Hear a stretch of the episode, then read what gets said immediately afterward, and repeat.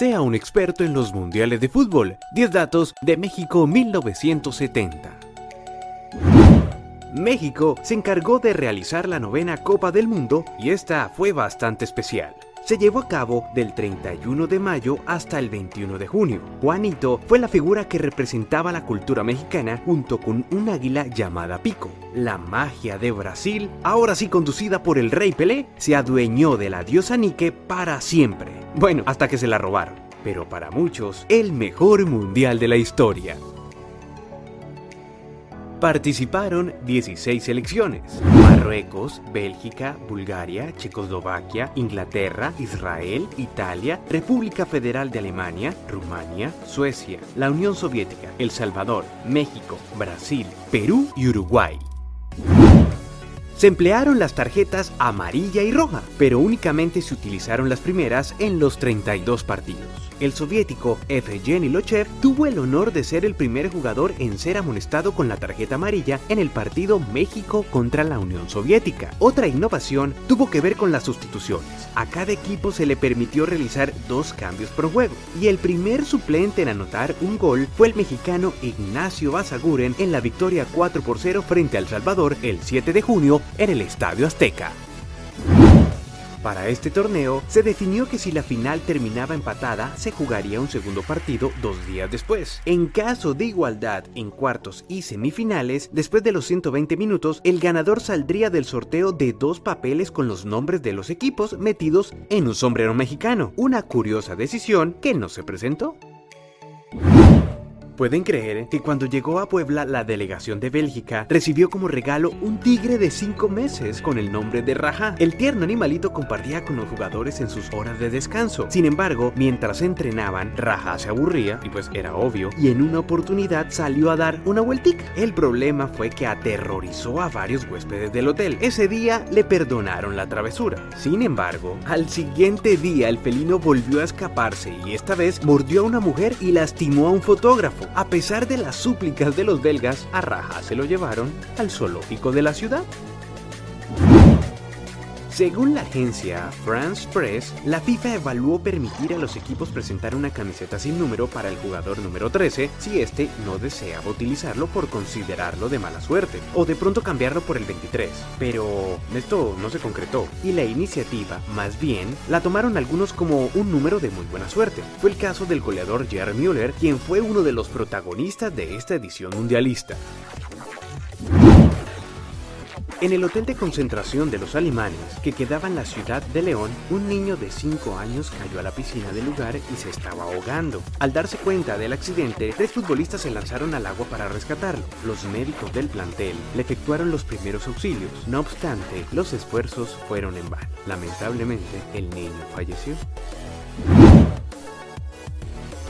Muchos analistas y expertos aseguran que el verdadero socio de Pelé en este mundial fue Tostao, un volante zurdo con una pegada y una calidad extraordinaria. Por algo le decían el Pelé blanco. Pero imagínense que meses antes del mundial, en un partido entre Cruzeiro y Corinthians, un potente balonazo golpeó al crack, lo que le ocasionó un desprendimiento de retina de su ojo izquierdo. Para poder recuperar la visión, Tostao tuvo que viajar a los Estados Unidos y someterse a cinco arriesgadas cirugías. Era tanta la fe del jugador que se recuperó y pudo asistir y ser protagonista del tricampeonato brasileño. Años más tarde, Tostado confesó que no vio el cuarto gol de Carlos Alberto, no por su problema ocular, sino porque se puso a llorar después del tercero de Jairzinho. Sabía que ya eran campeones. Y pasada la final, Tostao viajó a Houston para regalarle la medalla de oro al cirujano que lo había rehabilitado en un profundo gesto de agradecimiento. Después de retirarse el pele blanco, se inscribió en la universidad y en tiempo récord se graduó de médico. Y adivina cuál fue su especialidad, la oftalmología. Tras la eliminación de los ingleses, al regresar al hotel encontraron una medalla que reconocía su participación en el país manito. Sin embargo, Alan Ball tomó la suya y la arrojó por una de las ventanas, argumentando que la única que tenía valor era la de campeón. ¡Ey, pero qué carácter! Y en el 2005, este jugador, campeón en el 66, entregó su medalla de oro a una casa de remate de su país y logró venderla en 300 mil dólares a un hincha inglés. Al preguntarle, Ball explicó que esa era la mejor manera de dividir el premio con sus tres hijos.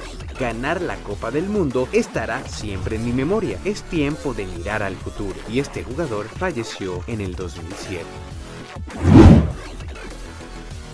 El 17 de junio, el Azteca y el mundo fueron testigos del partido del siglo, el partidazo entre Italia y Alemania. Y el ganador tendría que disputar la final contra Brasil que ya le había ganado Uruguay. El empate alemán en el último minuto obligó a jugar 30 minutos más. La temperatura era altísima, el desgaste era notorio y antes de empezar el alargue, los jugadores recibieron algo de comer, como un refrigerio, y al Kaiser Franz Beckenbauer le inmovilizaban su dislocado hombro derecho. Espectacular fue el desenlace de este partido. Jeremy Müller a los 94 marcaba el 2 por 1. Bornich y Riva dieron vuelta al marcador a los 98 y a los 104 para registrar 3-2 a favor de los italianos. Y a los 110 minutos, Müller volvió a igualar la serie 3 por 3, pero Gianni Rivera, un minuto después, selló el 4-3 definitivo. Italia finalista. Lo curioso fue que en una cárcel cerca a Acapulco, los guardias aprovecharon y salieron a un bar para disfrutar del partido. Oportunidad que agradecieron 23 presos que se escaparon con las armas de los guardias. Definitivamente, este fue el escape del siglo. 40 años y solamente 9 mundiales fueron suficientes para que Brasil se coronara tricampeón del fútbol mundial. El planeta entero ante los pies de la mejor selección de fútbol de la historia. 4-1 ganó Brasil a Italia, un equipo lleno de figuras, empezando por Zagallo, que confeccionó una ofensiva de miedo. Gerson, Rivelino, Tostao, Jairzinho y Pelé, definitivamente todos unos genios. Gracias al fútbol, la Copa Jules Rimet fue historia. El campeón del mundo Jairzinho entró en el Olimpo mundialista al anotar en todos los partidos jugados por su selección. Marcó 7 goles en 6 partidos, igualando la proeza de Alcides Gilla, aunque este solo jugó en 4 encuentros. El goleador del mundial fue el alemán Jeremy Müller. Tenía claro que quería superar el récord impuesto por John Fontaine de 13 goles en un mundial. Dicen que por eso usaba el número en su camiseta, para tener presente su meta. Lamentablemente, solo anotó 10 goles. Un crack. Brasil, tricampeón del mundo. Italia segundo. República Federal de Alemania tercero y Uruguay cuarto. Partidos jugados, 32. Goles anotados, 95. Una asistencia de 1.603.975 espectadores. Son datos de la FIFA.